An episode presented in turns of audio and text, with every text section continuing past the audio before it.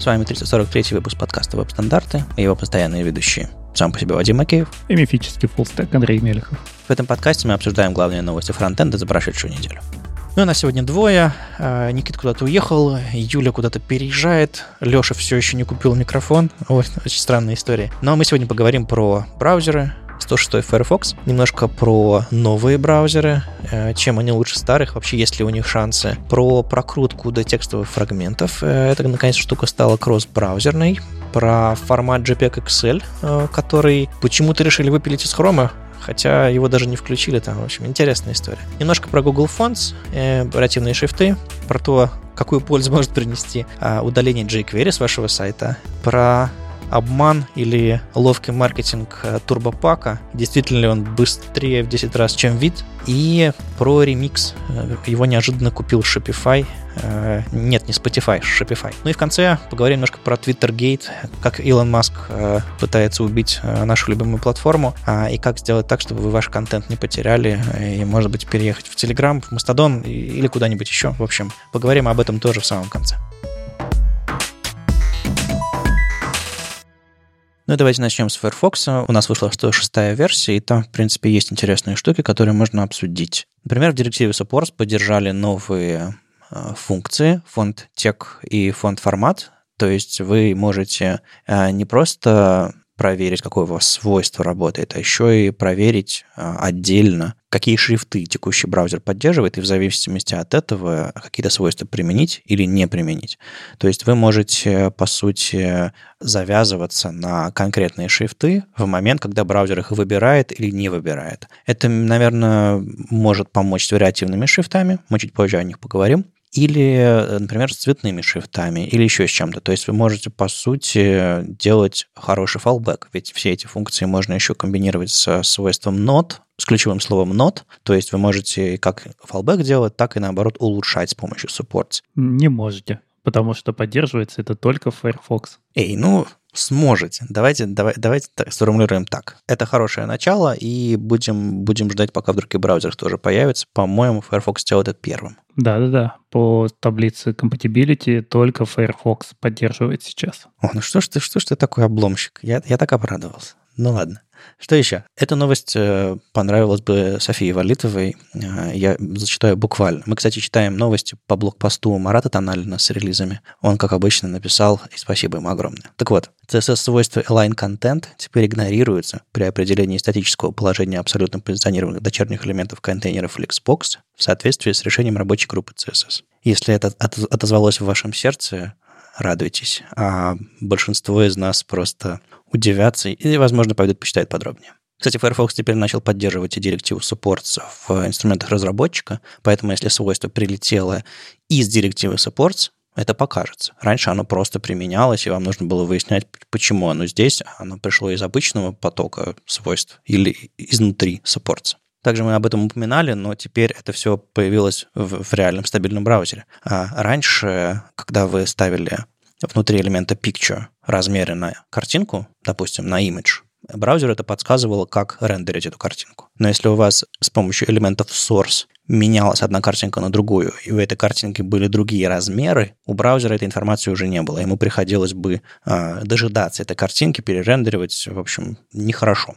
А теперь браузер во время парсинга вашего HTML знает, какую картинку он будет загружать, и знает, какие у нее размеры. Теперь на элемент source можно выставлять атрибуты width и height и делать тот так называемый art direction или кропинг вашей картинки, то есть изменение соотношений сторон. И э, заранее будет понятно, каких она размеров. Выставлять размеры на картинку хорошо, потому что браузер э, может заранее оставить для нее место во время рендеринга, и никаких прыжков больше не будет. Так слушай, а где, где тогда правильно писать размеры? То есть ты это можешь указать во внешней обертке, это у тебя там picture или видео, и у тебя есть source, и ты там тоже можешь указать размеры. Не-не-нет, а вообще размер ставить нужно на IMG. То есть внутри тега picture есть всегда фалбэчный IMG, на который на самом деле все применяется. Picture — это такая управляющая конструкция вокруг тега IMG. И если ты поставил на IMG размеры, а, браузер будет использовать их. Но если ты поставил еще на другие сорсы размеры. Браузер будет использовать эти размеры, когда эти сорсы будут использоваться. То есть размеры сейчас нужно ставить на фалбэчную картинку и на сорсы. Даже в Firefox, на самом деле, эта фича поддерживается за флагом, но это первая реализация, и это, конечно, вещь, которая ну, просто логически следовала из всей этой истории, и, наконец-то, она начинает появляться в браузерах после дискуссии. Тут довольно минорный релиз, честно говоря. Ну как, он побольше, чем предыдущий, но о чем-то говорить есть. Они там исправляют какие-то ошибки. И, кстати, еще у мета-элемента атрибут медиа можно менять из JavaScript тоже. Есть такой атрибут мета, на котором мы можем задавать разные штуки в шапке документа. И в частности, там можно задавать э, атрибут медиа для ситуации, когда, например, мы с помощью мета указываем э, team color. То есть мы, ну, не знаю, раскрашиваем нашу вкладку. И раньше это можно было делать только из HTML. Теперь появился нормальный интерфейс внутри JavaScript. Свойство медиа сработает для HTML мета-элемента, и тем самым вы можете, допустим, управлять из JavaScript текущей темой вашей вкладки, вашего сайта. Раньше это можно было делать только меняя атрибут на конкретном HTML-элементе, а теперь еще и просто из JavaScript, что, конечно же, ну, не, не, не какое-то драматическое изменение, но, опять же, закрыли недостающий интерфейс. И вот здесь, кстати, поддержка полная. Да, да. У всех браузеров. Андрей перепроверяет все, о чем я так радостно рассказываю, и если что, так приглушает. Типа, ну что ж ты так радуешься? Поддержки-то нет. Спасибо, Андрей, спасибо. Ну а как? Как иначе-то? Мы же не демки пишем. В самом деле. Ну ладно, в общем, Марат потом дальше пишет про разные другие подробности, которые специфичны там для, для отдельных платформ, для расширений. Вы зайдите, почитайте. Ну или мы дадим также ссылку на официальные примечания к выпуску Firefox. Браузер продолжает развиваться. Я продолжаю им радостно пользоваться как основным. Ну а вы смотрите сами.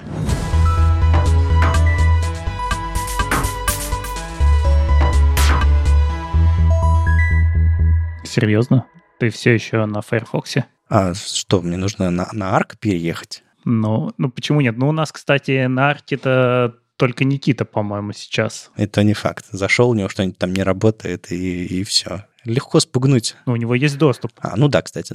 Ну, знаете, вот эти вот все пользователи, которые заходят просто попробовать, их легко спугнуть. У них что-то не работает, они такие, ах, вернусь на мой хромик. М-м, нет, надо быть серьезнее. Что-то не работает, буду пользоваться другим сайтом. Нет, просто ты понимаешь, что ARC его же просто так не поставить. К нему нужно получить доступ. Вот я заказал себе и сижу в очереди. А Никита получил и рассказывал, что он им пользуется. К сожалению, у нас сегодня нету в подкасте Никиты, потому что у нас есть классная статья как раз от одного из разработчиков Арка про то, зачем же они это все делают. Это статья от Дарина Фишера, который когда-то работал в Netscape, то есть он там занимался и навигатором, Netscape навигатором, и Firefox уже с Mozilla, и дальше ушел в Chrome, помогал делать Chrome OS, потом работал в Niva, а из этого перешел уже в браузер компании, которая, собственно, и делает вот этот вот браузер Arc. Мне всегда было интересно, кто им, собственно, э, занимается этим браузером, потому что он появился, там какие-то свежие интересные идеи, и было очевидно, с самого начала, что кто-то серьезно работает над ним, люди с браузерным опытом. Но, с другой стороны, казалось, что это какой-то абсолютно хипстерский браузер, просто собрались дизайнеры, слепили что-то поверх хрома и работает. Но вот тут вот, да, в этой, в этой статье на Verge э, выяснилось, что это Дарин Фишер, лицо знакомое. Я его видел на сцене, представляющем разные фичи хрома с какое-то количество лет назад. А тут он неожиданно рассказывает про какую-то новую, новую попытку сделать браузер, который отличается? Ну, отличается он не как... Э, даже не знаю, как это сравнить. Ну, обычно мы браузеры, когда рассматриваем классические наши, да, Chrome, Safari, Firefox, мы говорим о движках. Uh-huh. О том, какие они свойства поддерживают, там, в CSS, что они поддерживают JS, насколько у них там хороший перформанс, кто как там вкладочки гасит, чтобы они не ели память. Здесь ребята двинулись в другую сторону. Так же, как и многие сейчас э, новые браузеры, возникшие на Chromium, они пытаются в какую-то сторону другую парить, там, например, сделать что-нибудь с безопасностью, да, как Brave. А вот здесь в сторону UI. Как раз э, Фишер рассказывает о том, что, в принципе, за годы у нас очень сильно все изменилось, если раньше у нас была операционная система, в которой стоял браузер, который был таким окном в интернет, И когда-то в нем даже не было вкладок, потом появилось немножко вкладок, мы сказали, о, как удобно. И стали открывать тысячи вкладок, а сейчас мы живем в интернете, и для многих, в принципе, ничего нет, кроме браузера. Он это сильно понял, работая над Chrome OS, которая, в общем-то, операционная система поверх Chrome, но в ней браузер остается браузером с теми же самыми вкладочками. То есть внутри открываешь все равно обычный Chrome. А здесь он пытается в статье рассказать о том, что нужно изменить то, как мы работаем, в принципе, с интернетом, но это не просто, и это всегда вызывает ну, не всегда, а зачастую вызывает негативный отклик пользователей. Поэтому это невозможно сделать внутри такой компании, как, например, Google. Потому что как только ты начнешь переделывать те же самые вкладочки и начнешь их реже открывать, то страдает сама модель Гугла, которая построена на поиске. У меня есть интересный опыт, э, я его периодически притаскиваю. Я когда-то работал в браузерной компании. И э, когда я только пришел в браузерную компанию в 2009 году, в э, компанию Opera Software. Там был браузер дико страшно гиковский. То есть браузер Opera на движке Presto, в котором был встроенный почтовый клиент, RSS-ридер и много-много-много разных фичей. Можно было на конкретном сайте включить, отключить картинки, что-то там настроить, убрать. То есть он был весь навороченный страшно. И это очень сильно мешало его, кстати, развивать. То есть, чтобы что-то сделать в нем, какую-то новую фичу, какой-то редизайн, нужно было учесть все-все-все-все огромные компоненты, которые, в общем, занимаются другими частями браузера. Это все было, конечно, это была неповоротливая старая машина, к сожалению, которая нравилась огромному количеству гиков своей э, гиковостью, что ли. И когда браузер э, двинулся в другом направлении, когда начали думать про то, насколько он совместим, насколько это мешает массовому пользователю, собственно, ежедневно пользоваться этим, этим браузером, э, не ломаются ли любимые сайты, ну, как, как мы иногда обсуждаем, типа в Firefox какие-то сайты не работают. И Тогда, собственно, зашел разговор о том, чтобы перейти на Chromium, а когда перешли на Chromium, собственно, все эти фичи э, возвращать не стали, потому что они не нужны массовому пользователю. И фокус переключился на то, чтобы делать массовый доступный браузер, доступный в том смысле, что ну, он умеет браузерные вещи обычные и максимально совместим и его доля рухнула, потому что до этого гики им пользовались. И заметь, вот э, если брать Рунет, который в нулевых все-таки был наполнен гиками, остальной в мире интернет, он как-то был наполнен обычными пользователями уже, у них был доступ к компьютерам, и они не очень сильно любили оперу, то в Рунете где было очень много гиков. Опера в 2009 году, по-моему, занимала первое место по использованию среди всех браузеров. Ну, нет, по-моему, э, Опера была первым браузером по использованию исключительно в Беларуси. А в России она, по-моему, не добиралась до первого места, но у нее были доли там двузначные долгое время. Я смотрел цифры буквально вчера и там было что-то в районе 36%, и скачки между Firefox и Opera. Okay. И в какой-то момент Opera обходила Firefox. Ну, значит, у меня другие воспоминания. Э, но смотри, тут такое дело, что э, этот браузер эм, не обвалился после перехода на Chromium. Дело в том, что его доля спокойно, плавно и очень трагично сокращалась всю эту, э, все это время. Chrome буквально отвоевывал по пользователю в день, по десяткам, сотням пользователей в день, и тренд шел исключительно на уменьшение доли оперы до единичных, скажем так, цифр. И э, была одна из больших проблем, чтобы этот браузер был совместим, чтобы, грубо говоря, пользователи, открывая какой-нибудь Gmail, могли э, пользоваться нормально, чтобы не приходилось патчить все это, потому что разработчики не учитывают браузер с небольшой рыночной долей. Переход на Chromium был, собственно, вот такой мерой. Да, но перейдя на Chromium, Opera превратилась в просто браузер. И тогда человек, который смотрит, выбирает. У него есть выбор. Есть Chrome от Гугла, который самый свежий, в нем все есть. Зачем ставить оперу, которая будет тем же самым хромом, но еще и отставать немножко по версии? Не, по версии, кстати, не отставали, там работали адекватные инженеры, которые умели там э, все мержить и э, выходили они с разницей там в несколько дней версии. Короче, тут с этим, с этим все было хорошо, и какие-то новые фичи внедрялись.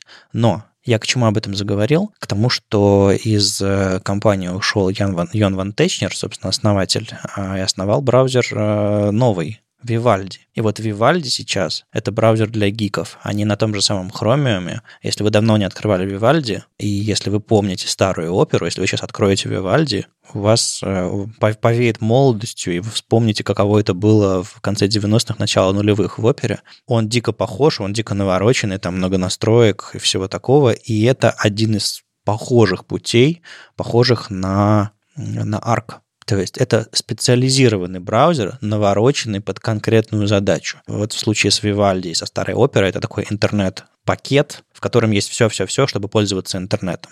Э, ребята из ARC, по-моему, немножко друг, другим занимаются. Да, ARC, он идет в сторону того, чтобы совершенно изменить UI потому что если ты откроешь Vivaldi, у тебя все равно вкладочки останутся наверху. Да, да. Самые радикальные эксперименты с вкладками из популярных браузеров у нас пытался сделать недавно Safari, и все это откатили. Единственное, что им удалось оставить, вот здесь как раз статье тоже это обсуждается, это перенести адресную строку вниз браузера, просто чтобы это было удобнее на айфоне. Да, смешно. Я недавно смотрел выпуск э, HTTP 2.0.3 э, с Джейком Арчибальдом, и там э, упоминалось, что Chrome на Android тоже экспериментировал переносить адресную строку вниз, но потом они откатили это решение. Так Дарин про это тоже пишет, что Chrome пользовался, но откатил, потому что в их случае это показало какие-то негативные метрики. И он здесь про это и говорит, что любые эксперименты с вкладками внутри Гугла упираются в то, что возникают негативные метрики с точки зрения основного бизнеса Гугла, а это поиск и реклама. Им выгодно чтобы у вас было много вкладочек, которые вы закрываете, потому что уже не можете в них ориентироваться. Создаете новое окно, снова в поиске что-то пишете, читаете всю рекламу и попадаете туда, куда вы хотели попасть, зачастую проходя через несколько кликов, потому что вы потеряли где-то там вложенность на сайте, нужно зайти на главную и дальше, дальше, дальше. И находясь внутри Гугла, ты не можешь это изменить, потому что здесь управляет бизнес. Потрясающе. Ну, то есть э, я допускаю, что можно сделать абсолютно неудобный интерфейс, в котором будет очень много классной рекламы. Но есть же какой-то баланс, есть же какая-то точка, где ты все-таки принимаешь решение в пользу пользователей. И это, конечно, удивительный бизнес, а, который ну вот, балансирует действительно на грани удобства и доходов. Не, ну понятно, что Google не пойдет в сторону вот этих сайтов, которые, знаешь, тебе статью разбивают на 10 частей, и ты каждый раз должен кликать по пагинации из-за маленького кусочка обвешенного рекламы. Ага. До этого они не дойдут, но всегда, да, они будут балансировать. Именно поэтому вот э, Дарин и говорит, что ему пришлось уйти в другую компанию, чтобы иметь возможность все-таки заниматься UI в чистом виде, решая задачи пользователей. Uh-huh. И так вот они переосмысливают э, то, как браузер выглядит, строй его поверх хрома, и основная идея того, что у тебя всегда есть слева какой-то там большой сайт-бар, в который они перевозят видео, когда у тебя запускается видео на YouTube, есть куча-куча каких-то тоже там описанных как приложения сайтов. На самом деле надо попользоваться. Вот здесь нам бы пригодился опыт Никиты, как я уже сказал. Я только картинки видел. И, знаешь, я смотрел, были же и другие решения подобные, где пытались все сайты представить в виде приложений, чтобы ты открываешь браузер, а он у тебя является таким, как будто бы это iOS. Ну, тоже Дарин об этом и пишет. Мы вот пытаемся сделать из браузера операционную систему. И у тебя каждый сайт — это как приложение, в которое ты уже привык заходить. Ну, Opera Coast. Да. Э, был такой браузер, который, по сути, у вас запускал на iOS, по-моему, был исключительно для iOS. Вы запускали браузер, у вас внутри запускался точно такой же дэшборд, э, как у вас на домашнем, на домашнем экране телефона, и там были расположены иконки сайтов. И нажимая на, на иконку, вы открывали другое приложение, приложение в полный экран, и чтобы перейти обратно, ну, то есть у вас был такой э, следующий уровень операционной системы. Это, это выглядело забавно, но было немножко костыльно, и, естественно, ну, то есть это появился такой новый лончер в вашей операционной системе, установленный поверх другого, из которого вы, по идее, могли бы не выходить, если там все приложения, которые вам нужны, но, в общем, не на iOS это делать, это нужно на Android встраиваться поверх операционной системы, чтобы все по-настоящему так работало, или запускать отдельный девайс с этим браузером как операционной системой. Ну, то есть это был забавный концепт, но, естественно, он не работал в реальной жизни, потому что вы путались, что у вас операционная система, что у вас браузер, и у вас появлялся следующий слой Но тут на десктопном браузере проще. В десктопном браузере ты, ты четко понимаешь, что это у тебя окно, внутри этого окна что-то происходит, а в стороне от этого окна у тебя операционная система, и ты,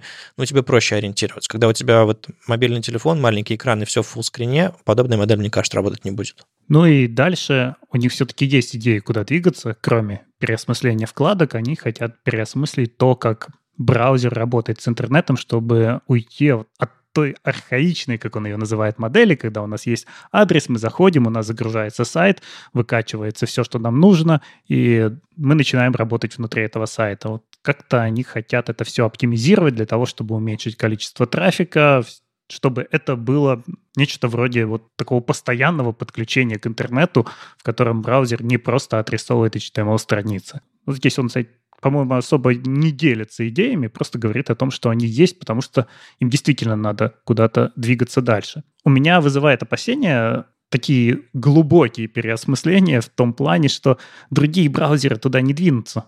И если тебе все это очень понравилось, ты будешь все равно лишен этого опыта на других браузерах. Вот сейчас у тебя есть Arc, который работает, по-моему, пока только на macOS, соответственно, не под Windows, не под Linux.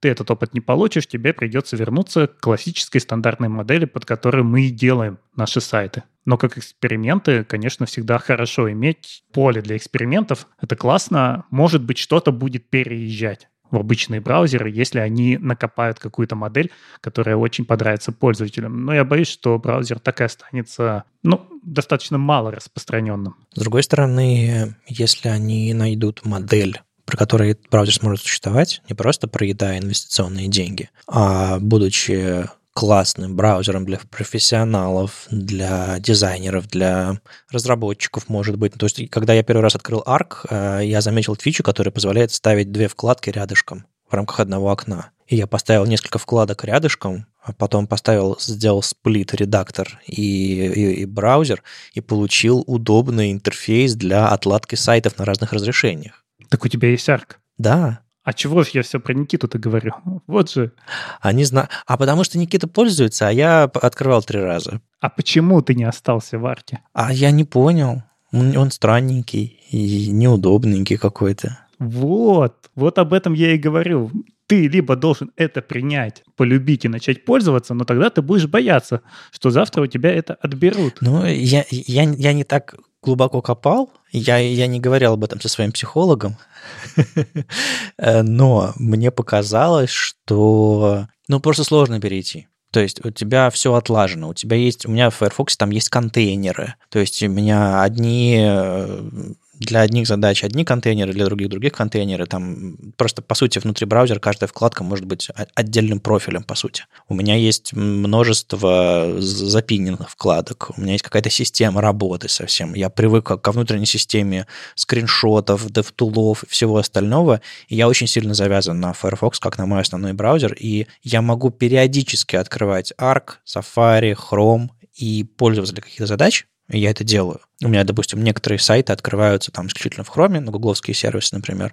Некоторые сервисы я открываю в Safari, потому что там, ну, просто, просто ради интереса. Для Arc я пока не нашел use case, но вот я говорил э, в несколько табиков открыть рядом друг с другом разных размеров и тестить мобильные view-порты. Э, но там есть, к сожалению, ограничение, что там минимальную ширину, по-моему, совсем маленькую не сделать. Там, по-моему, пикселей 400-500, хотелось бы поменьше, но тем не менее, интересный use case. Так вот я к тому, что это может стать специфическим браузером для специфической аудитории. И если люди готовы платить подписку, например, почему бы нет? А я говорю о том, что, видишь, ты должен это принять. Ну да. Ты ломаешь себя, ты это принимаешь, тебе начинает нравиться, но завтра этот браузер может исчезнуть. И вся эта вот тебе полюбившаяся модель, она исчезнет и больше не вернется никогда. И от этого только страшнее. Ну, представь, что тебе вот новую IDE показали с новой моделью, и ты, хорошо, я больше не пользуюсь VS кодом, я не пользуюсь WebStorm, я переезжаю на новую IDE, которая построена совершенно по-другому, но ты не понимаешь,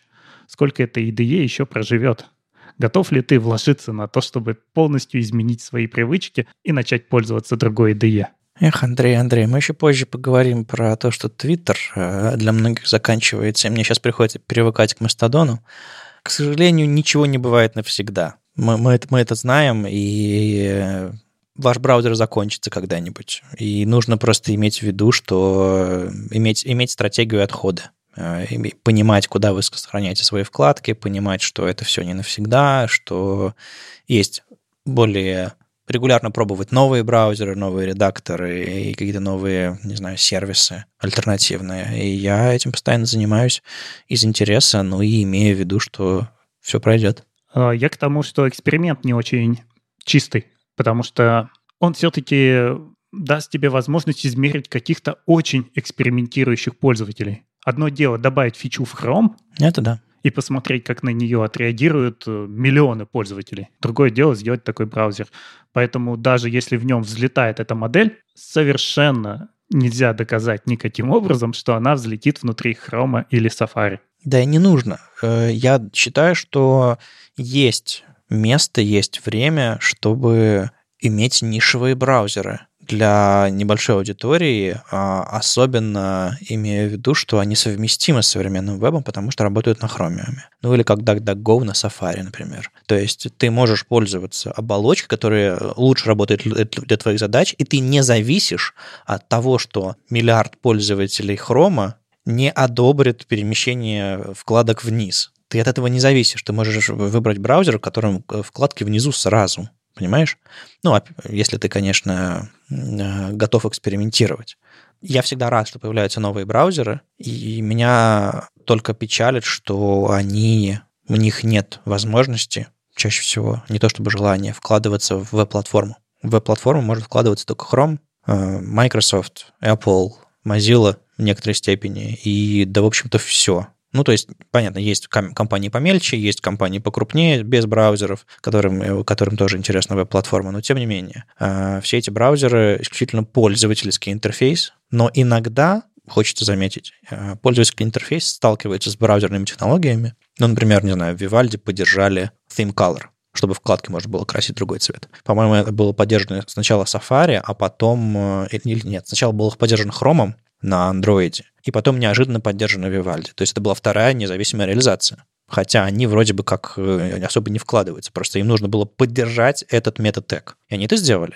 И только потом начало появляться в десктопном э, Safari, в мобильном Safari или в каком-то другом порядке. Ну, то есть браузеры иногда могут э, подобные небольшие на интерфейсном уровне какие-то фичи все-таки поддерживать когда это не требует прям написания огромного кода. Ну, просто эта фича, она вылазила из вьюпорта, и ее нужно было поддержать на уровне браузера. Ну да, да, да. Я к тому, что иногда, редко, но случается, что подобные браузеры могут что-то сделать э, с точки зрения веб-технологий, именно поддержать, если уж не разработать.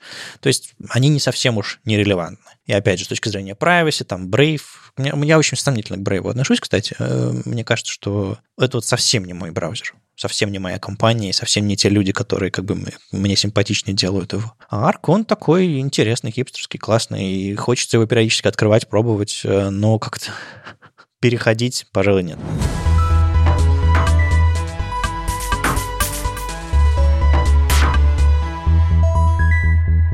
Мы много с вами уже говорили про текстовые фрагменты и как к ним можно прокручиваться. То есть это фича а, в Chrome, которая появилась, и вы вместо айдишников конкретным местам, которые размечены атрибутами ID в вашей разметке, а, вы могли раньше к ним прокручиваться, так вот вы теперь можете прокручиваться не только к ним, но и к конкретным текстовым фрагментам, которые сматчатся на специальную конструкцию, которую вы поставите в ваш URL. То есть это текстовые фрагменты, так называемые.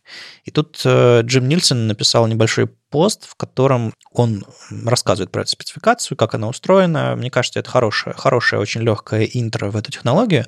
А, и что я в этом посте заметил, это объяснение, почему, собственно, такой очень странный синтаксис. Опять же, по радио сложновато такие вещи объяснять, но я зачитаю. Представьте, что у вас какой-то адрес в адресной строке. И, ну, допустим, просто домен слэш. И там идет решетка. Эта решетка обычно обозначает какой-то якорь на страницу. Так вот, там не полноценная прям решетка, а там двоеточие, тильда, двоеточие, и дальше идет текст. И, собственно, меня всегда интересовало, откуда взялся этот стрёмный символ, почему он так плохо выглядит. Так вот, э, выяснилось, что инженеры э, Гугла э, изучили адреса в интернете за пять лет, и из чего они состоят, и добавление чего в адрес не сломает интернет. И выяснилось, что единственная более-менее адекватная комбинация — это двоеточие, тильда двоеточие. Она выглядит чудовищно, Но, с другой стороны, это не то, что вы будете писать руками, потому что руками, не знаю, там, если вы пробел напишете, его нужно декодить, и другие спец спецсимволы, чтобы URL был нормальный, а тут у вас есть контекстное меню иногда в браузерах, вы можете выделить текст, скопировать ссылку на него, или какое-нибудь расширение поставить, или сгенерировать эту ссылку самостоятельно. И вот в этом месте уже эта, эта фича начинает расцветать и начинает потихонечку мне самому нравиться. И вот я прямо сейчас для своего блога хотел сделать, э, разметить заголовки айдишниками, чтобы можно было ссылаться на конкретный заголовок. И я вдруг подумал, не поставить ли у меня маленькую кнопочку рядом с заголовком, которая копирует ссылку на этот заголовок без проставления айдишника, чтобы можно было просто на него сослаться, не знаю, скопировать буфер обмена или скопировать руками э, ссылку, которая всплывает рядышком с заголовком, используя вот, вот эту схему. Потому что, ну, бывает, что вы один заголовок на другой поменяли, айдишник забыли поменять или еще что-нибудь такое, а тут и, допустим, у вас даже не, не заголовок, а просто вы хотите сослаться на какой-то параграф или на какую-то часть э, текста, который вы упоминаете, сослаться на какую-то статью, в которой что-то есть. А автор статьи, ну, не разметил айдишниками. Очень часто такое случается даже в документациях. Я иногда ссылаюсь, не могу сослаться на кусок документации. Это ужасно. А сейчас без усилий разработчика сайта я могу сослаться на конкретную часть страницы. Это все очень хорошо. Надо было, чтобы это все лучше было внедрено в браузере, во всякие инструменты э, за пределами браузеров. Но э, знать, что такая возможность существует, пользоваться ей или,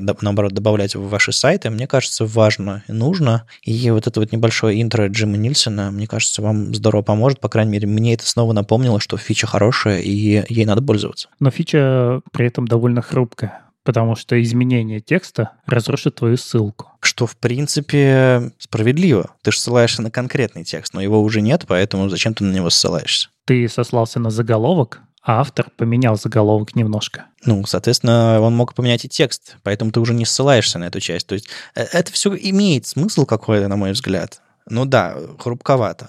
А, с другой стороны, э, оно позволит тебе ссылаться на то, где айдишников нет, на какие-то старые тексты, которые никогда не были размечены. То есть это прям улучшение для всех сайтов в интернете. А еще у нее есть проблема с переводами. Ты должен всегда держать в голове, если у тебя сайт мультиязычный, что в разных языках это тоже должны быть разные ссылки. Причем в пути тогда тоже у тебя должна быть прописана ссылка с языком, и как-то это все, возможно, автоматически тогда генерировать. В общем, немножко хрупковато, но классно, да, что можно это сделать, не используя никаким образом труд разработчика сайта, а просто создать такую ссылку с помощью какого-нибудь скрипта и отправить другому человеку, вот, прочитай здесь.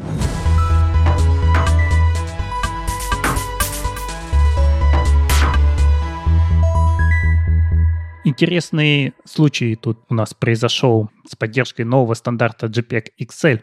Я тоже, когда прочитал сначала эту новость где-то в другом месте, прямо удивился. Chrome удаляет у себя поддержку JPEG XL.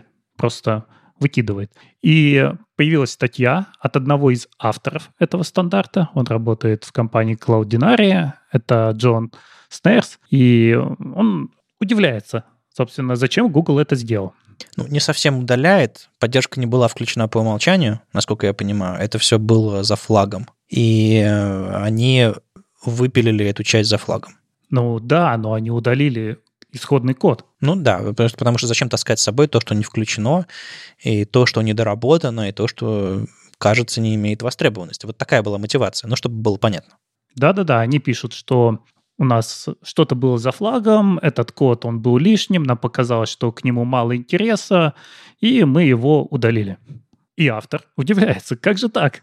Мы же эту штуку только-только сделали. Стандарт был опубликован в марте 22 года. Там, завершили в августе, готовились к ней в бактрекере Chromium, написали из Facebook, Adobe, Intel, еще откуда-то, что Shopify, и всем было интересно, когда же появится и тут говорят, что очень маленький интерес. И как можно измерить интерес пользователей, если эта штука стоит за флагом? Можем ли мы сказать, что она никому не нужна, если она большему количеству людей просто недоступна? Ну, ну как? Э, тут ведь дело в том, что Chrome э, регулярно опрашивает разработчиков, регулярно смотрит, э, какими вещами люди в интернете пользуются. И если судить по хайпу, если судить по вообще общению, все рады Uh, не знаю, WebP, Aviv и всему остальному, а JPEG XL как будто бы зачем Есть уже ведь более крутые форматы, ну или сравнимые форматы. Да, и он говорит, что кажется, здесь единственным адекватным пунктом из того, что он нам сообщил Chrome, почему они удаляют, единственный адекватный пункт — это, кажется, этот формат не имеет никаких преимуществ над теми форматами, которые уже есть. И дальше он в статье, Джон описывает, какие же есть преимущества у JPEG XL. А они есть. Одно из главных преимуществ — это то, что можно в него положить обыкновенный JPEG, скомпрессировать его еще сильнее, на 20% меньше сделать и разжать назад в тот же самый JPEG, который у нас был без потерь. Это означает, что мы можем перевести всю нашу библиотеку JPEG в новый формат и отдавать, если нужно, в старом формате, не теряя ничего. Такого больше не может предложить ни один формат. Также, как и в обычном JPEG, в JPEG XL есть прогрессивные декомпрессии мы привыкли когда-то в JPEG, да, что вот у нас э, картинка едет медленно, и она отрисовывается постепенно. Ну, то есть сначала, сначала размытая, может быть, даже черно-белая, а потом потихонечку-потихонечку улучшается. Да, а вот новые форматы, которые основаны на видео, это и VP, и AVIF, Hake, они не умеют э, рисовать прогрессивно. Они ждут, пока вся картинка появилась, и только тогда мы можем ее отобразить.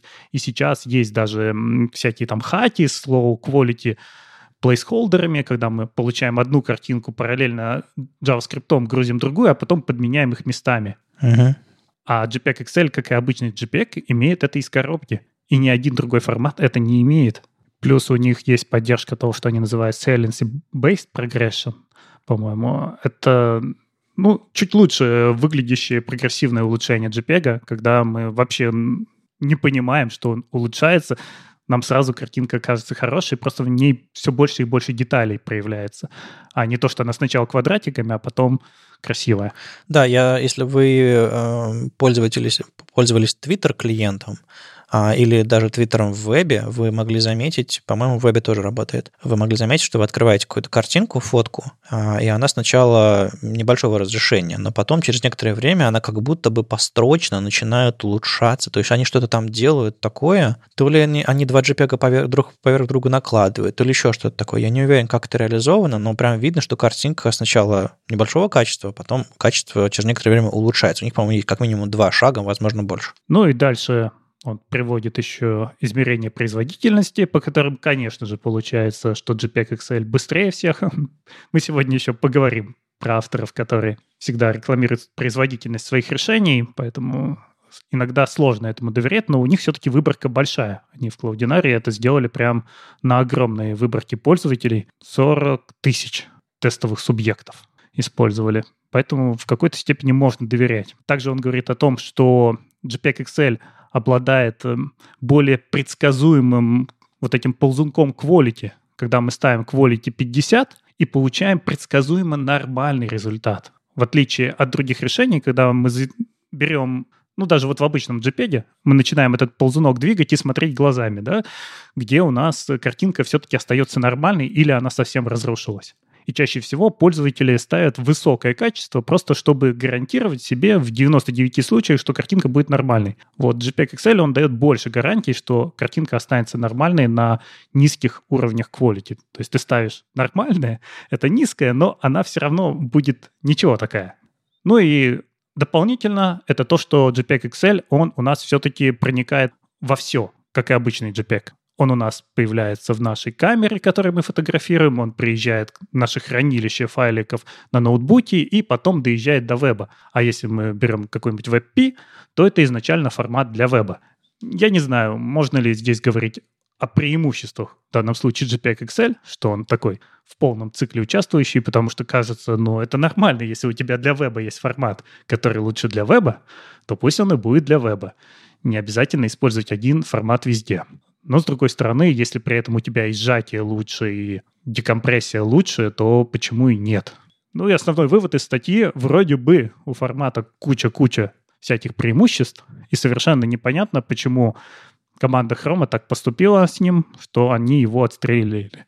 А, ну да, еще он говорит, Хром нам говорит о том, что нам не хотелось поддерживать э, лишнюю кодовую базу, но это тоже не так, потому что все, что нужно поддерживать, это нужно поддерживать библиотеку, которую они поставляют, и недорого встроить встроить вот эту вот библиотечку и использовать ее внутри Chrome.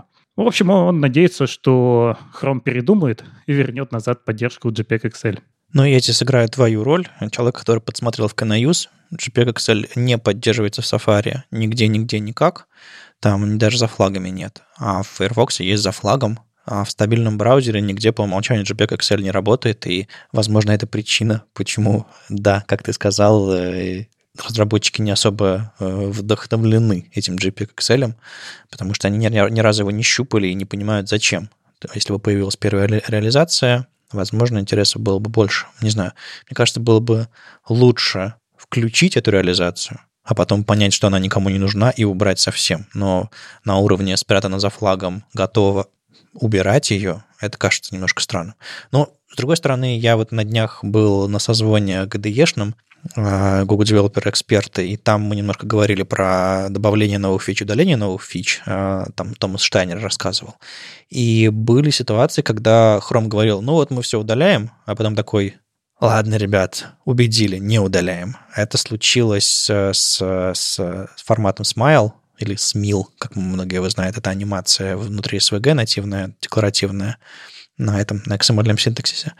И попытались удалить. Разработчики сказали, вы чего? И оставили.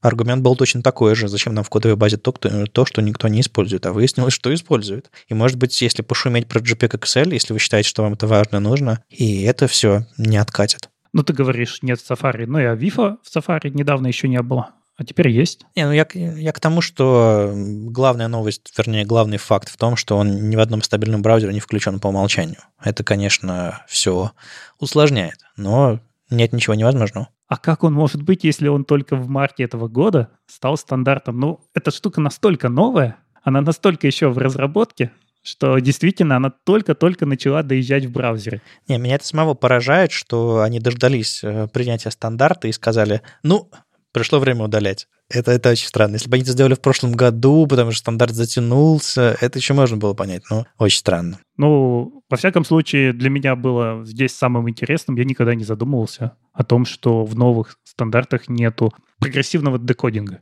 Почему-то никто никогда не говорил, когда вот упоминали тот же самый Авиф, его возможности или VP, просто как-то об этом все молчат. А, я добавлю ссылку на статью Джейка Арчибальда, которая анонсирует появление Авифа. У него там есть хорошая демка, где он специально замедляет э, загрузку, чтобы можно было рассмотреть прогрессивную загрузку JPEG и э, вообще рассуждает про новые форматы и чем они отличаются от старых форматов, в частности, от прогрессивной загрузки.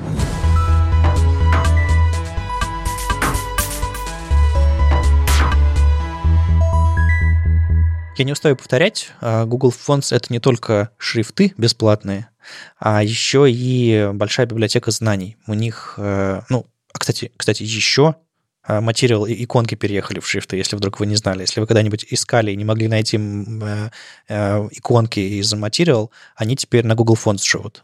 Подожди, они их зашили в шрифт? Не-не-не. Не, кстати, там действительно есть вариации, вариант со, со шрифтом, но я имею в виду, что сайт Google Fonts — это теперь шрифты, иконки и knowledge. И в иконках можно и PNG-шки, и SVG-шки, и все что угодно скачать, не обязательно. Но, к сожалению, там есть еще шрифтовая опция. А, почему, к сожалению, это другая тема. Но ты меня напугал. Да, я, надо, быть, надо, надо аккуратнее об этом. Короче, у них есть огромная база знаний, связанная со шрифтами вариативные шрифты обычные шрифты, как, не только как пользоваться Google Fonts, а как в принципе со шрифтами работать, какие там есть метрики, как они устроены и с точки зрения дизайна и типографики. То есть огромная-огромная база знаний. Пожалуйста, если вам нужно что-то разобраться в шрифтах, заходите туда. А, там очень много всего интересного, я этим регулярно пользуюсь. Так вот, у них вышли новые, новая серия статей. Одна из них называется «Как использовать вариативные шрифты». Собственно, там есть а, пять статей, которые показывают вам, а, как это, как их использовать, как их оптимизировать, как, когда они нужны, когда они не нужны, какие есть разные эффекты и чем, не знаю, статические шрифты отличаются от вариативных. В общем, классная база знаний, э, короткие, хорошие статьи. И одна из этих статей, мне кажется, самая актуальная, самая ну, интересная, что ли, тоже небольшая. Эллиот Джей Стокс написал такое небольшое интро, как начать пользоваться вариативными шрифтами. То есть вы можете переключиться со статического на вариативный, и зачем вам это может быть нужно. Естественно, там все на примере Google Fonts, то есть вы можете взять вот этот вот ваш линк, который подключает на уровне HTML ваш э, шрифт, и поменять там некоторые штучки, некоторые параметры, чтобы у вас э, вместо этого шрифта начал использоваться вариативный шрифт. И, собственно, там рассказывается, как дальше его в CSS использовать, зачем и так далее. И действительно, это может стать э, хорошим вариантом для вашего дизайна, но, опять же, почитайте статью, когда э, вариативные шрифты нужны, когда не нужны. И если коротко, если у вас используется, не знаю, там два начертания, прямое и полужирное, или просто жирное, и это все, что вам нужно, то вариативный шрифт, наверное, э, тут, тут нормально не сработает.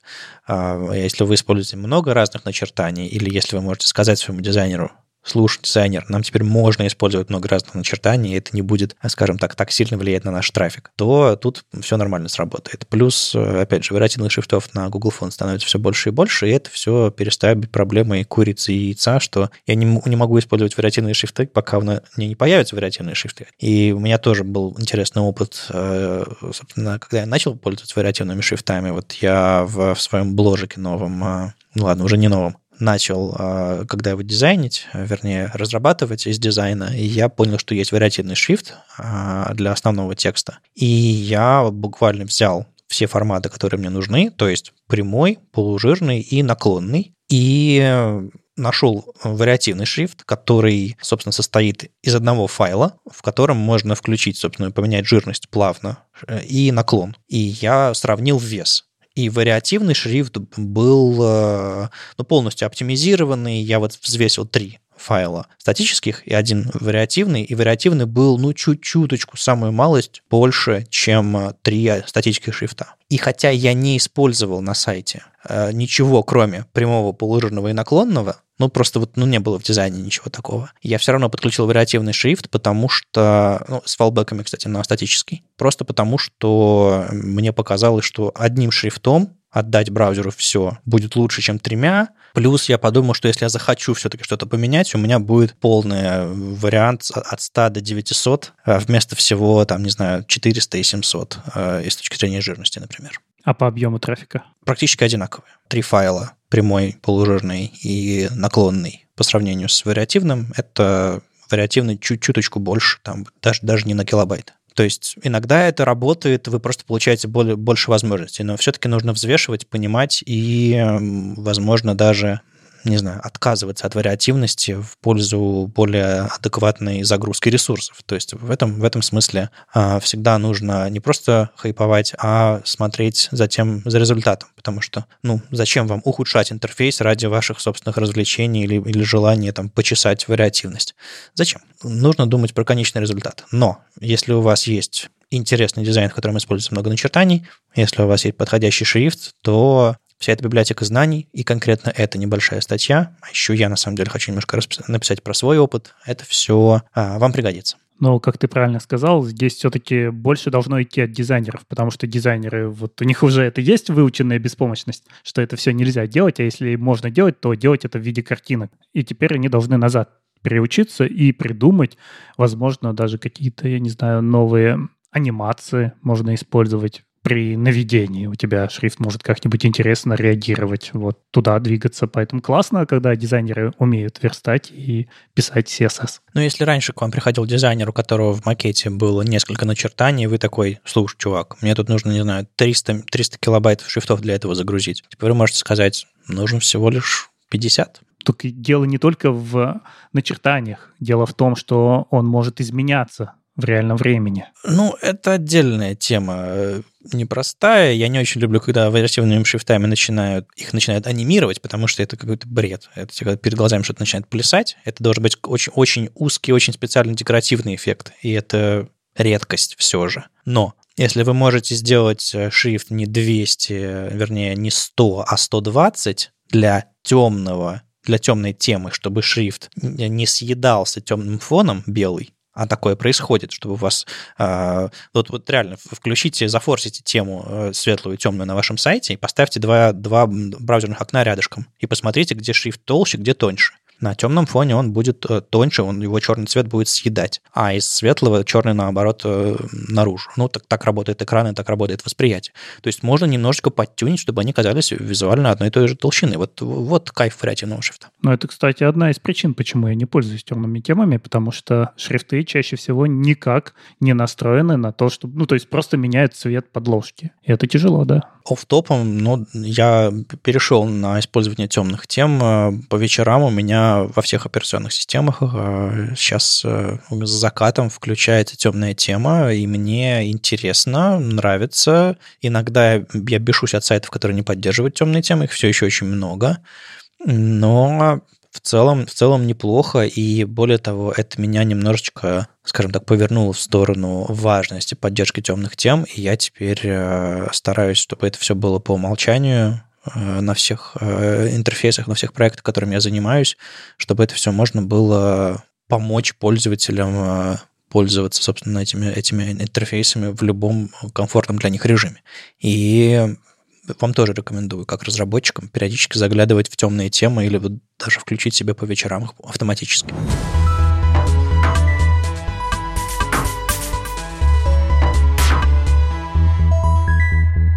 Ладно, что там с jQuery? Пора ли его удалять? Если вы еще не удалили jQuery, вы можете этим заняться. Да нет, на самом деле тут статейка вышла э, от разработчиков э, государственных сайтов Великобритании, Gov.uk. Э, они написали, какую пользу им принесло удаление jQuery с их проекта. И это очень интересный, интересный опыт, но не только потому, что jQuery, и потому что, типа, если вы все еще используете, не перестанете использоваться.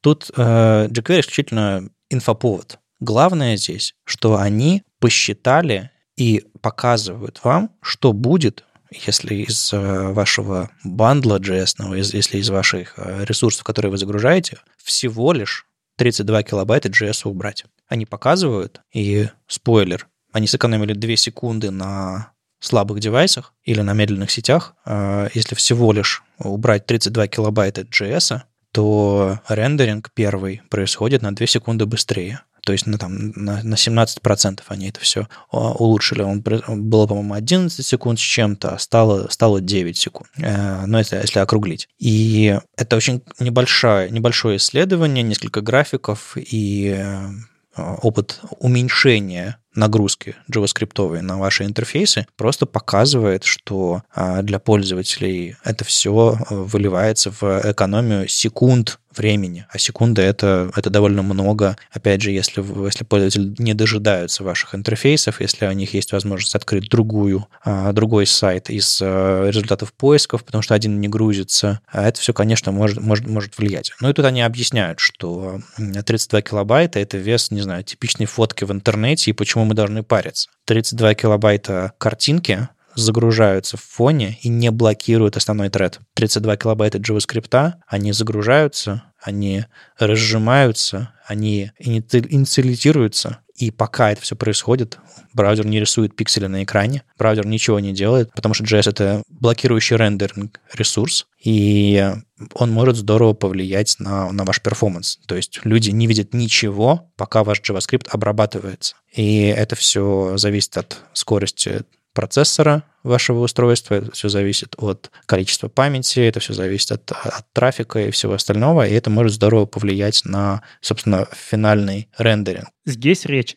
идет о том, что они делают сайты для большого количества пользователей, и несмотря на то, что вот эти две секунды, это далеко за 75-й перцентиль у них уходит, это там, наверное, меньше 1% может быть пользователи будут настолько медленно получать, но так как они делают государственный сайт, они должны думать о 100% своих пользователей. И вот если вы делаете действительно сайты, рассчитанные на всех, то вы должны делать их иначе. Если вы делаете сайты для диков, то да, здесь можно тонны JavaScript выгрузить, и у них действительно будут совершенно другие устройства. Мы этого не видим, потому что мы сами дикие, мы сидим на макбуках, и даже андроиды у нас тоже из последних а не из этих вот, которые покупают люди там за 10 тысяч, ну, если в рублях, да, в магазине. В Англии не знаю, сколько стоит дешевый Android. Но если вы делаете сайт не для всех, мне кажется, это тоже повод задумываться, а почему? Потому что даже у условного гика в провинции, который только начинает э, заниматься разработкой, читает документацию, и читает, э, смотрит на ваш сайт, могут, могут быть очень дешевые, очень слабые телефоны. И вот этот вот момент тоже стоит об этом помнить, думать. Ну, в общем, не бывает бесплатного JavaScript. Он всегда люб, каждый килобайт, каждые десятки, тем более сотни килобайтов а, оказывают э, большое воздействие на, на, на ваш рендеринг. Помните об этом и не думайте, что можно вкинуть мегабайт и скопадать. Но мы все равно мегабайт картины грузим. В чем проблема? Нет, мегабайт JavaScript — это совсем другая история. И там сотни, и даже десятки килобайтов.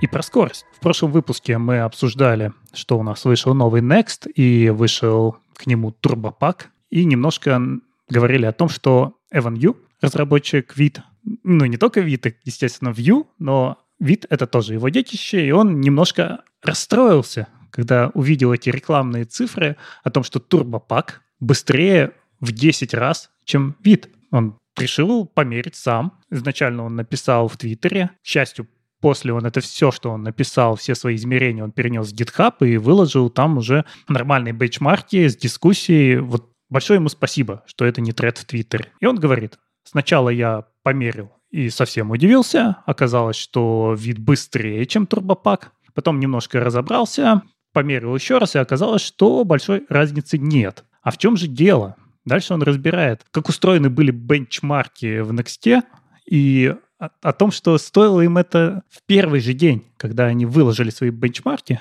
которые они выложили в виде красивого слайда с надписью «Здесь тысячу раз быстрее, здесь 10 раз быстрее», выложить нормально бенчмарки и описать, как они получили эти цифры. Потому что ему пришлось копать самому. И он накопал. Он накопал, что, например, Next, э, когда измеряет, он использует не серверные компоненты React, а клиентские, но при этом по умолчанию он предлагает делать серверные компоненты. В то же время они берут вид, настроенный в режиме по умолчанию, и измеряют то, что они настроили для быстрой работы, с тем, что настроено по умолчанию. Опять же, вид использует по умолчанию Babel, а не SVC, потому что SVC хоть и быстрее, но он больше. Он весит 58 э, мегабайт, а Babel там 19 мегабайт. И когда мы что-то ставим через NPX, это все превращается в секунды. Поэтому если вы хотите, чтобы ваш вид работал быстрее, вы тоже можете переключиться на SVC. И когда он вот так же переключился, у него получилось, что цифры-то близкие. То есть, с одной стороны, он в первой своей попытке, почему он был сильно быстрее Next, потому что у него Next был по умолчанию, он работал с серверными компонентами React. Когда он переключился, оказалось, э, что с клиентскими они сравнимы. Еще интересную вещь он заметил, что Next быстро работает, когда у тебя мало зависимости у компонента но с увеличением количества зависимостей он выравнивается с видом. Нет, ну подожди, мы, мы говорим про турбопак или про, или про Next? Ну, турбопак, да. Просто он везде использует Next в своих табличках, а не турбопак, он рассматривает это вместе. Ага. Да-да, ну, то есть турбопак в определенных кейсах показывает производительность, которая, ну, примерно в два раза быстрее. Дальше он еще нашел, что они где-то использовали округление специально. То есть в одной в одном случае они округление в меньшую сторону сделали, а в другом в большую. Получили разницу в 10 раз. Где-то они использовали не те цифры. Он, например, рассказывает, что вот он измеряет hot modular replacement именно с того момента, когда мы изменили это у нас в IDE, и до того момента, когда оно отрендерилось в браузере. Турбопак, он берет что-то вот посередине. До конца здесь непонятно, что же именно. Они используют какой-то evaluation, но это не тот момент, когда пользователь увидит результат. И значит, это нечестно сравнивать. И в итоге он приходит к выводу, что, в общем-то, большой разницы здесь нет. Возможно, действительно местами в два раза отработает быстрее турбопак, но очень обидно, что ребята подгоняют результаты для того, чтобы получить красивые маркетинговые числа. И вот уже когда поднялась вот эта вся волна, они выложили наконец-то свои измерения, в которых он тоже нашел проблемы. Да, они там сказали спасибо, Эван Ю, что ты поднял эти вопросы, и мы вот тогда выкладываем. Но стоило это сделать в первый день, и, наверное, не стоило так агрессивно рассказывать о том, насколько это быстрее. И, и зачем, зачем вот э, нужен такой маркетинг, где нам... Мы же все-таки здесь не айфоны продаем, мы делаем какие-то решения для разработчиков, от разработчиков. И все мы можем посмотреть исходный код, можем почитать мнение других авторов и решить для себя, что нам надо, зачем нам вот вбивают вот эти вот яростно большие красивые числа, которые не являются правдой. Андрей, ну ты же знаешь зачем. Это компания, у которой есть инвестиции. У них есть, в них вложились. От них ждут презентации, где они скажут в 4 раза быстрее, в 700 раз быстрее и так далее. То есть, э, несмотря на исследование Эвана, твиты со скриншотами, всеми этими а, адскими бенчмарками разошлись. Инвесторы их уже увидели. Э, люди, которые не до конца разбираются, уже поверили в то, что турбопак в разы быстрее, чем что угодно. И мы получили тот самый эффект, которого ребята добивались. Они хайпанули, они очень ярко и очень круто представили. Другое дело, что они по-прежнему э, плагины для турбопака нужно на чем писать? А для Vita на чем? Слушай, а вид же у нас тоже не нативный. Не нативный для, Next, для ноды? Нет? Нет. Давай проверим. А давай проверим. Потому что мне казалось, что вид тоже написан на расте. Если он нативный, то это классно. С другой стороны, здесь нигде не написано большими буквами, что мы пишем на расте. Так, вот исходники. TypeScript на 81%. Даже TypeScript. По-моему, он нативный. Да? Да, нативный. Ничего себе. Ну вот. Но здесь Эван говорит о том, что классно, что развиваются инструменты, классно, что они делают DX и смотрят в производительность, и он с удовольствием заменил бы у себя внутри Вита решение на турбопак, но давайте делать здоровую конкуренцию, потому что это все-таки open source, и open source — это разработчики делают для разработчиков. Зачем здесь кого-то обманывать фальшивыми цифрами? Ну да, я всегда э, страшно радуюсь, когда разработчики выкладывают бенчмарки очень-очень последовательно. То есть условно какой-нибудь Eleven Зак Лезерман пишет себя в Твиттере, что типа, окей, э, вот с такой скоростью я могу срендерить Markdown. И он сравнивает, допустим, с какой скоростью рендеринг Markdown разные там всякие Э, фреймворке и Eleventy. И он создает отдельный репозиторий, там readme, и там показано, как он считает, на каком железе, э, сколько раз он запускает, где тесты, все-все остальное. Это любой человек может прийти туда и не просто посмотреть, а еще и запулрекветить какие-то изменения в эту таблицу, показать, что нет, вот тут неправильно, тут другая методика нужна, в этом скрипте, не знаю, опечатка или, или неправильное округление какое-нибудь. То есть э, все-таки вам прилетит от сообщества, если вы ерунду рассказываете со сцены, даже если все, кто, все, кто нужно, э, из ваших инвесторов услышал правильные все эти вот 700 раз быстрее, в 4 раза быстрее, э, с тем же самым успехом может прилететь и э, совсем другое для ваших инвесторов, так что нужно быть, конечно, поосторожнее. Но вообще вся вот эта вот агрессивная маркетинговая штука, она, кажется, не очень хорошо летит в, в разработческом сообществе, по крайней мере, я э, слышал огромное количество скепсиса вот после этой презентации. Хотя, возможно, это мой бабл, возможно, в, другом, в другой части сообщества все просто срывали чепчики и, и, и кричали. Ну, здесь, видишь, местами получается, что это в какой-то степени даже обман пользователей. Пользователь читает в 10 раз быстрее. Но как только он ставит себе next, включает серверные компоненты, они по умолчанию серверные, и Next просит писать серверные компоненты, чтобы думать о том, как быстро это все работает у клиента, у пользователя, то он получает меньшую производительность, чем дает вид. То есть в этот момент у него HMR становится медленнее. Ну, вот такая вот история. В общем, э, если вы видите, что кто-то э, подозрительно быстро, перепроверьте. Кажется, кажется. А особенно если у этой компании э, инвестиция, венчурные всякие.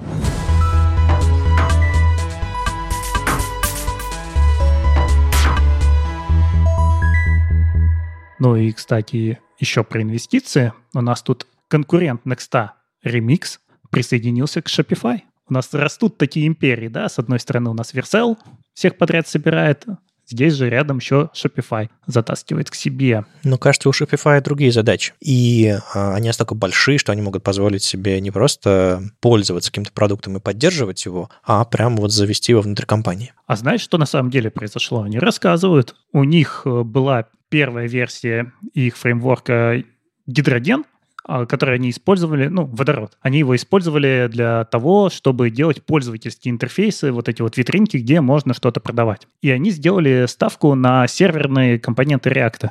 Мгм. Потом они столкнулись с тем, что React Router, который, собственно, и разрабатывает та же команда, которая сделала ремикс, несовместим с серверными компонентами, и они вынуждены были сделать свой роутер. Пока они его сделали, они не учли многих моментов, и им это усложнилось, у них исчезла частичный роутинг, у них проблемы были с ошибками. И главное, у них возникли проблемы с тем, как работать с серверными компонентами React, на которые они сделали большую ставку, потому что они хотели дать пользователям лучший опыт. Такой опыт, что когда у тебя загружается страничка, на ней все кнопочки уже доступны. Мгм. Им, для них это очень важно, потому что они делают магазин. Магазин делается, как мы уже только что говорили, для огромного количества людей. И чтобы человек со слабым телефоном, как только появилась кнопочка «Купить», он мог ее нажать, а не ждал, пока там еще тонна JavaScript выгрузится. Они сделали ставку на серверные компоненты React, и она не сыграла, потому что было очень много проблем. И одна из больших проблем — это ментальная модель, когда нужно думать, а что же у нас ложится в папочку сервер, а что у нас ложится в клиентский компонент, а где у нас файлики лежат. И они встретились с командой ремикса сначала осенью, вроде с ними поговорили, потом они презентовали вот свой роутер, а потом они еще раз поговорили с командой ремикса и решили, а идите, ребята, к нам в компанию, и мы сделаем новую версию вот этого гидрогена 2.0 уже на ремиксе. И сделаем все хорошо, потому что ремикс вроде бы из коробки дает все, что им нужно. Он как раз направлен на то, чтобы переместить получение данных на сервер, отделить клиентский код от получения данных и сразу рисовать вот эти страницы, которые не требуют JavaScript для того, чтобы работать. И вроде бы вот в их случае это все гораздо лучше работает именно с ремиксом, чем с серверными компонентами React, которые до сих пор сырые и непонятны. То есть у них просто другая архитектура для, по сути, того же самого, и она уже готова для прайм-тайма, в отличие от э, реактовских компонентов. Как минимум теперь у них сидит команда, которая пишет сам ремикс, и низкоуровнево они решат любой вопрос, который возникнет. Это тоже, конечно, такая ставка. Но мы не можем на себя экстраполировать их опыт, потому что мы не можем к себе купить команду ремикса, посадить и говорить, ребята, подпилите, когда это чуть-чуть не работает. Но, с другой стороны, очень интересно именно то, что им не удалось жить серверными компонентами React, хотя они на них делали огромную ставку. Ну, поразительно, но если Facebook для себя что-то делает, то неудивительно, что для других компаний это может не сработать. У них могут быть другие приоритеты, другие взгляды и, и прочее. То есть уже начинается такой момент, когда просто React не работает, нужен либо Next, либо Remix, либо что-нибудь еще. Более того, нужно уже делать какой-то следующий шаг, чтобы, э, возможно, даже в- в- впилить в этот ремикс какую-нибудь поддержку React. И я не удивлюсь, если, если будет еще какой-нибудь даль- дальнейший, дальнейший уход от э, оригинальной, собственно, э, реакта в сторону каких-то каких других идей, потому что он, он и меньше, он а, и, и быстрее, и, и все остальное. И в нем есть сигналы теперь, Да, да. которые тоже решают многие задачи, а React остался, кажется, единственным, ну, не фреймворком, а библиотекой для рендера, в которой нет никаких э, реактивных примитивов, несмотря на ее название. Есть и такие проблемы, и многие сейчас задаются этим вопросом, куда же будет двигаться дальше React, и не пора ли с него на что-то уходить. Вот сейчас очень популярен, например, Solid. Ну, можно ли назвать это пиком развития React, э, с которого начинается уже либо плата, либо падение даже? Или рановато еще? Но надо посмотреть, во что у нас превратится 13-й Next, который кажется вот действительно максимальной дружбой Next и React для того, чтобы представить дальнейшее развитие React, в какую сторону он хочет двинуться со своими серверными компонентами. Вот если из этого что-то выйдет, то нам будет понятно, куда дальше развивается React. А если не выйдет, то, возможно, начнут побеждать другие библиотеки. Тем более React это все-таки не фреймворк, а только библиотека для рендера, вокруг которой строится все. И люди сейчас, которые построили все, думают, а может быть стоит заменить вот эту библиотечку, которая в центре находится. Ждем, когда Facebook купит Vercel, или Vercel выкупит у Facebook React, или еще что-нибудь такое случится интересное. Или придет Илон Маск и всех разгонит. О, Господи. Прекрасная подводка.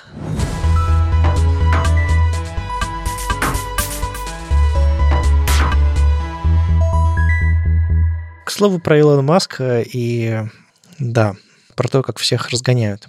А Тут недавно, как будто бы почувствовав э, или, или, я не знаю, что случилось, но, в общем, э, Мануэля Матузовича аккаунт в Твиттере заблокировали за то, что он что-то там не то сделал. Если вдруг вы замечали что-то подобное, может быть, с вашим аккаунтом что-то что похожее случилось тоже или случалось. В общем, бывает, есть такое понятие, как shadow band, то есть это кого-то начинают блокировать, но это пока не видно. То есть вы все еще можете, можете пользоваться Твиттером, но по умолчанию ваши ответы скрываются, а в, в, в, ваш, в вашем аккаунте может быть появиться, появится какая-то плашка, в общем, вы, вы не все можете делать в Твиттере, это потихонечку к вам возникает подозрение. И когда люди начали замечать, что твиты Мануэля Матузовича не видны, а это как бы громкий автор, про которого мы говорили, он там на Питер CSS Conf выступал, мы видели совсем недавно на Smashing Conf, в общем, классный чувак, разрабатывает государственные сайты в Австрии, э, занимается доступностью, читает э, мастер-классы, в общем, не последний автор. И люди начали замечать, что его ответов не видно, и все закончилось тем, что его аккаунт окончательно заблокировали. Ну и, собственно, он э, э был в, в середине процесса публикации своего треда, там 100 постов про, про, про новые CSS-свойства, и он переехал на Mastodon, написал хороший блог-пост у себя э, на сайте, собственно, в котором рассказал, что случилось, и выясняется, что если вас банят в Твиттере, вы не просто, не знаю, не можете твиты писать, вы теряете доступ к своим закладкам, вы теряете доступ к своим личным сообщениям, вы теряете доступ к картинкам всем, которые вы запостили. То есть, если вы запостили картинку в Твиттер и думаете, что она там будет храниться, это у вас будет исходник, к которому вы сможете обратиться в любой момент. Нет, не будет. А вы э, теряете большую часть своей жизни. Я не знаю, я Твиттером пользуюсь года 2009, мне кажется, э, русскоязычным, по крайней мере, а англоязычным с 2014 года. И это все чем дальше, тем больше начало раскручиваться, и сразу после этого всего э, Илон Маск закрыл сделку о покупке Твиттера, и вчера уволили чуть ли не половину разработчиков или, или половину вообще всего сотрудников, да. И в частности уволили всю команду, которая занималась доступностью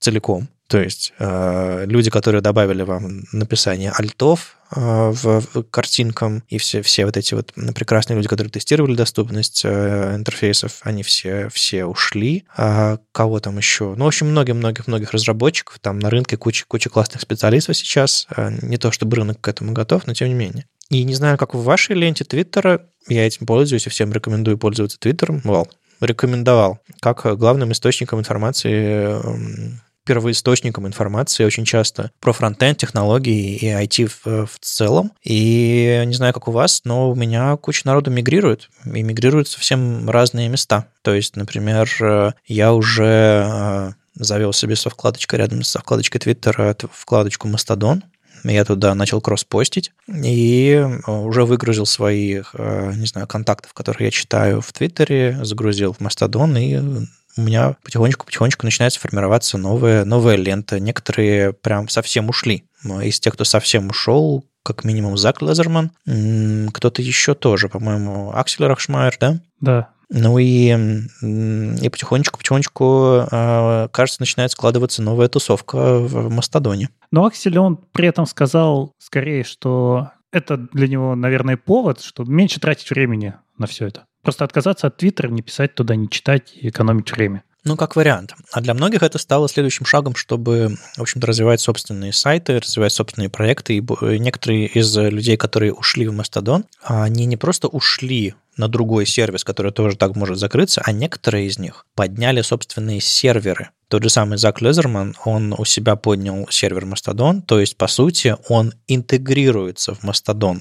Это, по сути, такой Твиттер тоже с какими-то маленькими сообщениями, с лентой и всем таким, но построено очень сильно по модели. По сути, он, Mastodon — это много разных серверов. Есть классический сервер Mastodon Social, который, собственно, эта компания завела, а есть много разных других. Есть приватные, есть публичные. Так вот, Зак Литерман завелся публичный собственный сервер. И, кстати, Пол Кинлан тоже там э, руководитель э, Chrome DevRel команды. И я могу его читать в Mastodon, несмотря на то, что он постит у себя на сайте. Просто это все вот так вот интегрируется. А, в общем, интересная система. В ней еще, если вы захотите тоже там мигрировать или просто захотите читать людей, которые эксклюзивно постят там, вам, возможно, придется поставить мастодоновские клиенты или зарегистрироваться на сайте. В общем, есть разные варианты. И тем самым у нас тут новый, новый кризис, э, связанный с, с источниками информации, потому что они начинают сейчас дробиться, и непонятно, чем, э, чем обернется Твиттер. И лично мой ход был э, диверсифицироваться. То есть у меня был раньше аккаунт в Твиттере как основное средство публикации. Я завел себе Мастодон и еще завел себе канал в Телеграме, куда я буду все кросспостить. То есть у меня теперь есть, скажем так, три источника, куда я все публикую.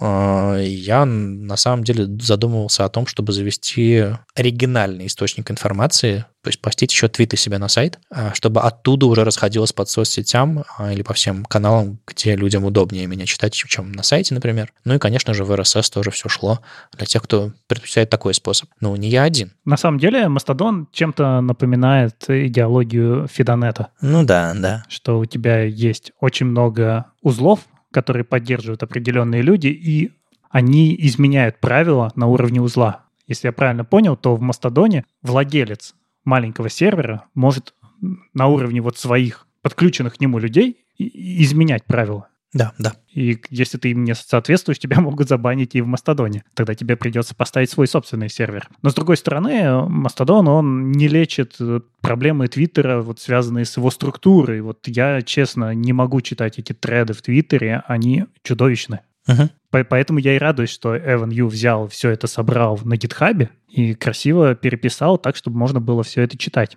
С другой стороны, с гитхаба тебя тоже могут выгнать. Такие случаи тоже были у людей. Просто вот, например, за альтернативный клиент для Инстаграма. Когда его тогда зачистили, зачистили же и аккаунты у людей в гитхабе, которые его разрабатывали. Поэтому действительно мы приходим к миру, где все надо держать в разных местах. Я пишу в Телеграм, но я пишу это канал в Телеграме, осознавая, что эта штука может исчезнуть. То есть я считаю, что этот сиюминутный контент, он не особенно важен. Мне удобно его туда постить, но я не буду переживать, если он пропадет. Это все-таки не статьи, это не какая-то такая большая ценность для сообщества. Это скорее э, такие мысли на ходу, которые я туда отправляю. Но с другой стороны, я вижу, что некоторые люди используют его для кросспостинга, и получается так, что обсуждение неизвестно где находится. То есть могу встретить какого-нибудь автора, у которого в Телеграме закрыты комменты, но он пишет, на мой прошлый пост прилетело очень много ответов. А где они? Оказалось в Фейсбуке. Потрясающе. Ну, в общем, платформ-то много разных, но мне кажется, что вот это вот отношение к своему контенту, как типа к 7-минутному, это либо скромность, либо недальновидность автора. Даже если это отодвинуть в сторону, ну, я вот этой, этой фигней занимаюсь очень давно, и я периодически очень сильно радуюсь тому, что я свой старый сайт Pepilsbay.net не закрыл, не убил, не заменил его чем-то другим, что у меня сохраняется архив тех вещей, которые я писал, не знаю, в 2008 году. И я могу вспомнить некоторые вещи, которые снова-снова обсуждались, могу показать какие-то вещи, о которых я писал. А, там даже я, я сохранил комменты, это было раньше WordPress, я сделал это, генерировал автоматически это из этого статическую версию. И я ее даже иногда поддерживаю, когда понимаю, что там перформанс где-то провалился или какие-то ссылки битые. То есть у меня лежит архив вещей, которым я занимался когда-то. И э, ссылки цельные, и контент доступен. Я там писал какие-то абсолютно маленькие вещи тоже. Вот в том же самом Мастодоне лимит на твит, по-моему, а, лимит на тут. Это называется не твит, а тут. А тут это звук, который издает а, слон, когда он гудит. Это, я не знаю, как это по-русски сказать. А... Мастодон, это же мамонт. Ну хорошо, мамонт, слон. В общем, что, что, что делает э, мамонт? Трубит. Трубит. Я написал трубит. Я трубанул. Я не знаю, как это называется правильно. Ну, в общем, у тута лимит 500 символов. Можно уже не писать треды. Иногда хватает. Но еще нельзя раскрасить код. Это да, не то чтобы в Телеграме можно это сделать. Ну, в общем, есть разные ограничения у разных платформ, но мне кажется, что в историческом смысле и в смысле собственной памяти сохранять его мне кажется важным, полезным. И более того, если вас могут забанить и в Телеграме, и в Твиттере, и где-то еще, у вас останется другая платформа или исходники того, что вы а, сделали. Потому что на некоторых платформах вас банят так сильно и так быстро, что вы даже не можете получить архив собственных, а, собственных сообщений, собственных, а, собственной истории. Это, конечно, плохо. Поэтому классно было бы хранить это где-то где независимо, где-то распределенно, э, где-то отдельно. И для меня сейчас э, кросспостинг Twitter, Mastodon и Telegram — это ручной процесс, но я не пишу твиты раз, раз в 10 минут, поэтому для меня это не проблема. Но я, скорее всего, буду думать о, о каком-то автоматизированном решении, чтобы я мог писать какой-нибудь markdown файл и все автоматически постилось, даже если это потребует повозиться с кодом, но кто мы, как не разработчик, чтобы возиться с кодом? Но это легко говорить, если ты не ждешь ответа от сообщества. То есть ты просто отдаешь контент в разные платформы. Но если ты хочешь сделать обсуждение, то, например, в Телеграме это работает прекрасно. Пока у тебя есть небольшое, конечно, сообщество, если оно раздувается, там тоже начинается ад. В Твиттере это работает ужасно, но это работает, потому что это стандартный клиент, люди могут в нем написать твой сайт, это значит, уже кто-то должен на него перейти и зарегистрироваться, и нужно сделать какую-то систему комментов. А когда это все еще и в разных местах, то размывается вот этот вот опыт людей, которые тебе комментируют. И если ты написал что-то важное, возможно, комменты также ценны, но они размазались по платформам. Ну, есть э, веб-меншины, э, немножко замороченная и сложноватая система, на мой взгляд, где ты, в принципе, можешь на своем сайте... То есть, грубо говоря, если у тебя твой твит, тут, пост, что угодно, имеет прописку на твоем сайте, ты на этом сайте под этим твитом, тутом и чем угодно можешь собирать реакции на собственные вот эти вот вещи с разных платформ, с помощью веб-меншенов. То есть ты можешь... Э, это нужно какой-то крон, какое-то решение, которое постоянно там опрашивает что-то или, наоборот, пингует в сторону. Я не до конца разобрался в веб-меншенах. А, но, опять же, я, я дам ссылки на посты людей, которые разобрались. Тот же Макс, приятель э, Мануэля, хорошо об этом написал. В общем, э, есть решения, а, но они не то чтобы friendly даже для разработчиков не всегда. А уж что говорить про, про обычных пользователей. Но, знаешь, вот я рассуждая об этом всем, понимаю, что это все, во-первых, сильно ограничено людьми, которые готовы заморачиваться по поводу того, чтобы, вот, не знаю, чтобы их контент принадлежал только им, чтобы они его контролировали, чтобы заморочиться, поднять какие-то сервисы, настроить, кросспостинг и все остальное. Но с другой стороны, во-вторых, меня, собственно, такие люди интересуют. То есть я знаю, где читать всех остальных моих негиковских друзей, и они не парятся по поводу того, что их контент пропадет. Ну, то есть парятся, потому что у некоторых, у некоторых даже бизнес на это завязан. Но тем не менее. А, но мне интересны люди, которые способны свой контент перенести на площадки и владеть им контролировать его, и э, если они не будут терять, если они будут терять, терять свой контент, если я не буду терять связь с ними, мне кажется, это был бы идеальный сценарий. Так что я всем очень сильно рекомендую задумываться, а, кто всерьез пишет, кто всерьез э, претендует на то, чтобы и писать, и даже читать, задуматься о диверсификации вашего контента и, возможно, воспользоваться какими-то внешними сервисами для того, чтобы кросс-постить, как минимум кросс-постить. Мне это, на мой взгляд, помогло в какой-то момент э, получить больше аудитории. То есть я, когда публикую свои посты в блоге, я публикую на Ютубе пост со скриншотом и ссылкой. Это приносит довольно много людей. У меня на Ютубе там 38 тысяч подписчиков. Я видео уже не публикую, но публика там и люди приходят почитать мои статьи. И вот такой вот интересный способ э, привлечь внимание людей с каналов, где им удобно. Люди ютубчик смотрят, а в Телеграм не заходят. Или наоборот. А, а ты к ним приходишь и говоришь, привет, я тут написал. И ты привлекаешь аудиторию, хотя даже каких-то особых дискуссий там нет, все дискуссии в Твиттере обычно. То есть, несмотря на то, что мест, где можно покомментить, много, люди все равно предпочитают комментить в каких-то основных местах, в одних-двух. Э, это часто, чаще всего Telegram или Twitter, а, но, может быть, это будут и другие платформы. Да, ты хорошо говоришь про удобно, потому что даже если посмотреть, я знаю, ты не любишь криптовалюты и NFT, но если посмотреть просто на этот мир, который изначально был такой распределенный и очень сложный, в итоге все это выродилось к централизованным и упрощенным системам, где исчезла вся эта безопасность, где тебя могут банить, где могут вычислить, кто и куда что там сделал, но просто люди ищут там, где удобней, а не там, где у них будет безопаснее и будет жить вечно. Да, я хороший твит прочитал э, то, то ли Энди Белла, то ли еще кого-то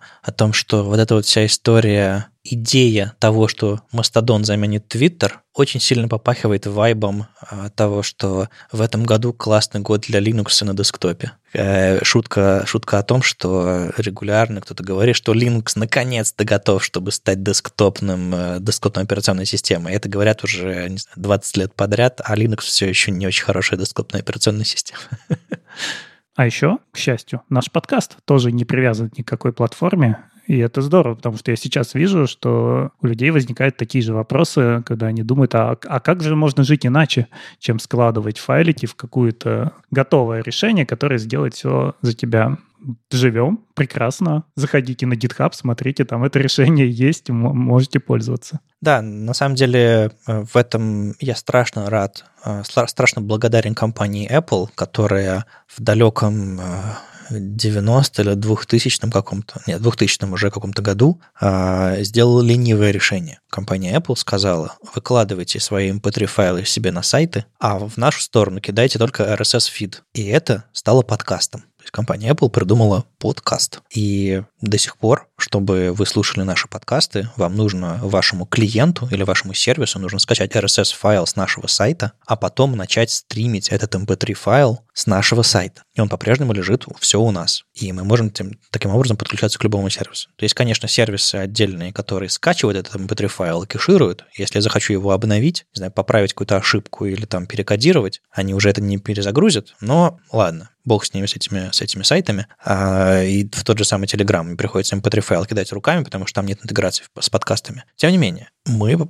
полностью open source. Все наши mp3 файлы лежат прямо на GitHub. Прям вот все, все эти гигабайты mp3 э, файлов прямо на GitHub лежат. Э, можете оттуда их скачать. Или с нашего сайта. Или подписаться на RSS feed в какой-то RSS-читалке или в подкаст-клиенте, где угодно. И мы не зависим от того, что в какой-то стране нас вдруг решат забанить, как некоторые подкасты недавно банили э, на отдельных платформах. Мы будем по-прежнему с вами, пока живет сайт, пока живет домен. Ну, и вопрос не только того, что банят. Бывает, платформа просто умирает. Да, да. У нее закончилось финансирование, у нее сменился владелец или что-то еще произошло, и все это закрывается. Или у вас, не знаю, пропал доступ к банковской карте, которая оплачивает какой-нибудь ваш Anchor FM или Lipsin или еще что-нибудь такое. Ну, что угодно может произойти, если вы платите сервису за хостинг ваших mp3 файлов. У нас была такая история, когда мы за SoundCloud платили, а потом перестали платить, когда поняли, что им не так много пользуются, решили сфокусироваться. И э, в итоге мы потеряли доступ ко всей библиотеке и, пользовали, и могли загружать только последние, не знаю, там 10, 10 файлов. Потом снова заплатили, доступ открылся ко всей библиотеке нашего всего, начали загружать файлы снова, но сам факт того, что перестаешь платить, и все, за что ты платил до сих пор, перестает быть доступным, это, конечно, кровожадная, крово, кровожадная история, и, слава богу, мы э,